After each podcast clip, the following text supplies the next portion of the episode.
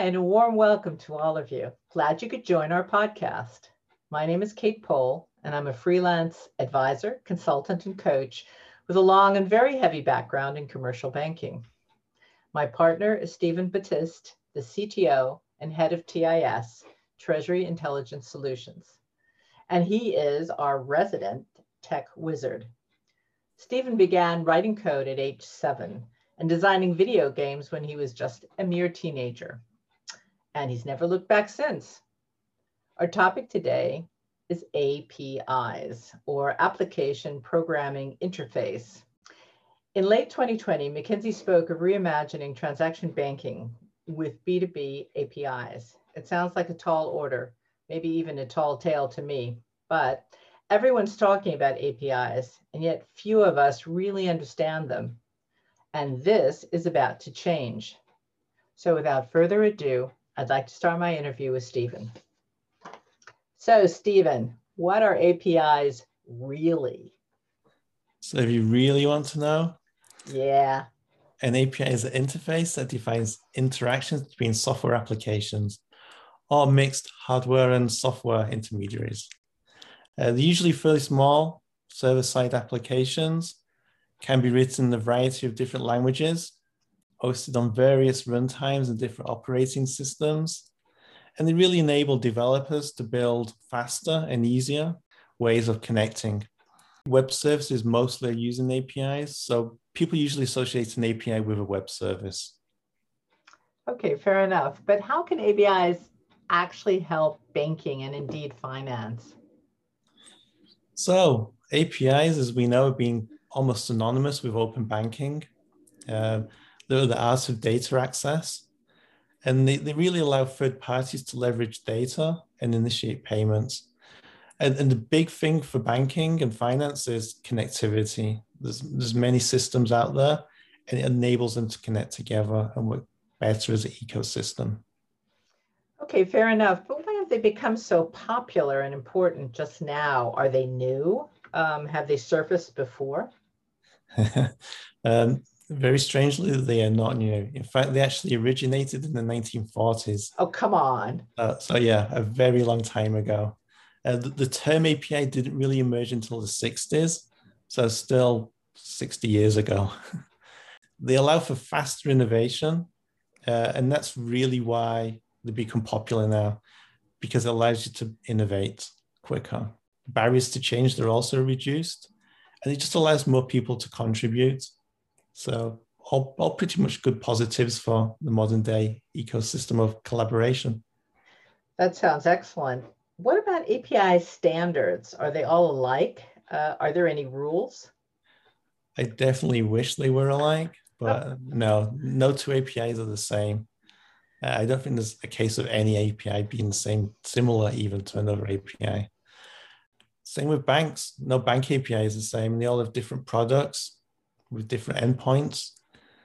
And it's really difficult to, to actually make an ecosystem that has similar things. Wow. Okay. In Europe, us normal folk seem to have learned about APIs at the beginning of, say, the PSD2 legislation, open banking. Um, or were they actually important before when I think of 1960s? Wow. so the, the neobanks have definitely taken advantage of APIs for the fintech ecosystem. Uh, they don't have the big infrastructure of the larger banks, so they have to have more connectivity to other providers to provide certain services. Uh, so they really need to, to use it. And it just abstracts the way the underlying implementations, only exposing the objects or actions needed. And so really it's a, it's a great way for them to, to just be able to abstract and communicate with other fintechs to be able to compete with the, the, the big banks. Okay, fair enough. But what about the UK versus Europe? Do we have more harmony here despite or because or including Brexit? Uh, not really at all. Ooh. The UK has its own defined standards. Uh, the EU doesn't match with these standards. Uh, so, not at all. Oh dear. So if if the UK has standards, um, that makes them very happy, right? So they're they're in great shape. Uh, they probably wish so, but no, not really at all. Again, oh. uh, these standards confine and limit. So if you're a bank and you have features that you want to be able to expose, the standard says you can't do so. So you may be better than another bank, but you can't show that because you have to confine yourself to the lowest common denominator. So it's also not the solution. Ooh, that sounds really icky. All right. Well, what about, okay, premium or super APIs? What are they and how are they different to the regular variety? So, so, as mentioned before, banks do have a lot of data that's not covered by the PSD2 mandate, uh, and they want to deliver this as a product. APIs do not allow this because of the PSD2 mandate doesn't give them the option to be able to share this through APIs. So they have to just really focus on products without APIs being delivered. Wow. Okay.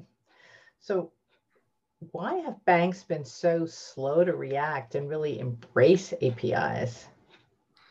So banks typically saw this as a compliance exercise it's expensive, so they did the bare minimum. Why do stuff if you don't believe in it? So they just did the bare minimum to cover the compliance as they saw it. Uh, banks are traditionally batched. They've been around since the beginning of computing, doing batches. APIs are more real-time based. So it's a bit of a different mindset for how you, you actually organize your, your infrastructure for your uh, IT systems and just legacy systems slow down the innovation. Yeah, that is an issue. All right, if we think of APIs, um, or maybe APIs to the side for a moment, banks are very concerned right now with being disintermediated by fintechs and others, big tech, et cetera. If this is happening, or let's say, are APIs contributing to this happening?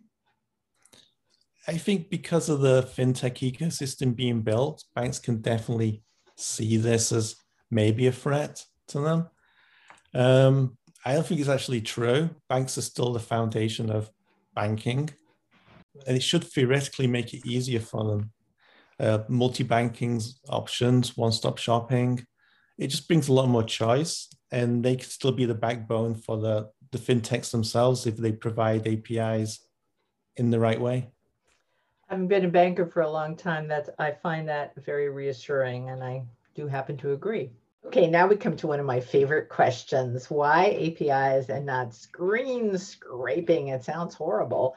Uh, what are the issues? Is, is, it, is it as bad as I think it is? It's definitely as horrible as it sounds. Mm. It's the physical process of if you can't get at the data directly or even through the products, you go directly to the screen and you pull the data off the screen.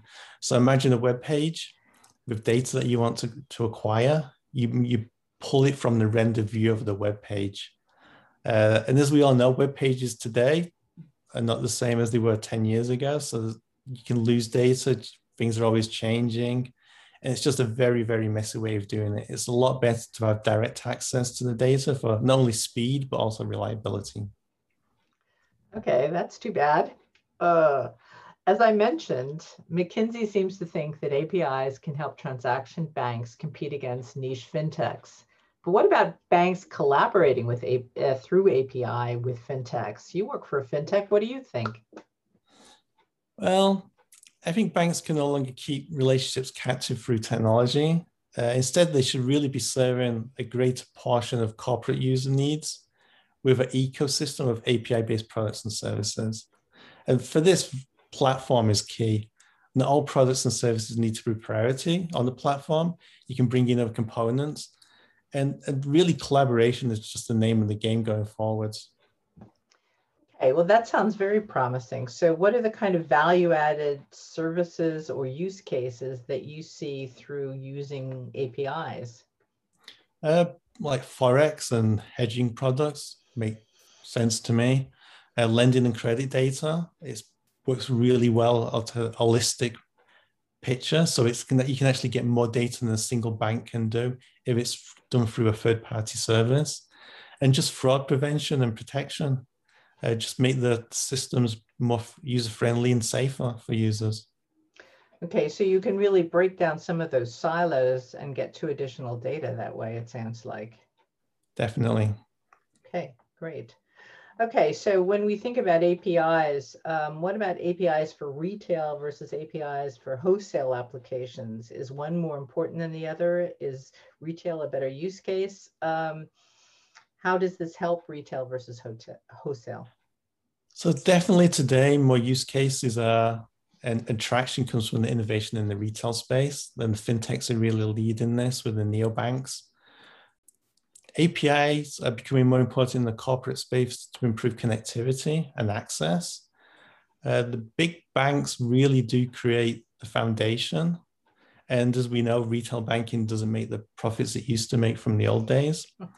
So I think that there's a really a space there where the, the big banks can actually provide something to the corporate users that, that, that is very profitable and provides a good backbone to the, to the systems and the ecosystem that's been created. Okay, so what are what are the next steps? I mean, today, as you know, you alluded to the fact that there are new use cases that are opening up. Isn't that more open finance and open data? How do we get there? Uh, there's always my favorite legislation. I think if we're going to open up data, we need to make sure it's done in a safe way that doesn't break the rules and doesn't make people compromised in any way whatsoever. Market standards, more market standards would be good. Globalization of minimum standards so we can make it a global banking system. It's just too different. There's too many countries all doing different things. And, and really just people coming together and, and meeting at tables and, and just working together for the greater good of banking rather than waiting for legislation to actually tell them what to do. So a little bit more self-policing and self uh, coming up with our own ideas as an industry rather than waiting for government to tell us what to do, correct? Definitely, yes. Okay. So are we, when we think of this whole topic, what about Europe versus, you know, the US or China or LATAM? Are we out in front or where are we in the pack? we like to think we are, but in reality, we're not. of course not. China's definitely leading. Uh, they have the very tech orientated when it comes to banking. They have Alipay and WeChat. Uh, users can stay within the same environment to do all the banking needs and never need to go to a bank. It's just so convenient. Everybody can send money to each other easily. It's just a really nice ecosystem. The US is trying to do similar things, but they're behind as well, and they have the same problems really that Europe does. I, I, I think that Europe and the US are probably about the same position. Maybe the UK is a little further just because they do have the standards, but those standards that they brought with open banking really don't allow the innovation needed that we, we need to keep going. Okay, understood. Um, who's really embracing APIs and why? Well, of course, the banks, because they were told to do so by regulation. Ooh. yeah. Uh, fintechs, just because the smaller players in the big ecosystem, so they need the connectivity to connect with other fintechs in order to do the services. And then there's other services that facilitate between the two, like Plaid, Yap, Yapily, Salt Edge, Finicity, many, many more. Yeah. Okay. Um, when I think of corporates, because that's obviously a key point for both of us, um, they seem to be waiting for the market to come up with standards uh, to make the con the connectivity or the connection to banks and other fintechs easier.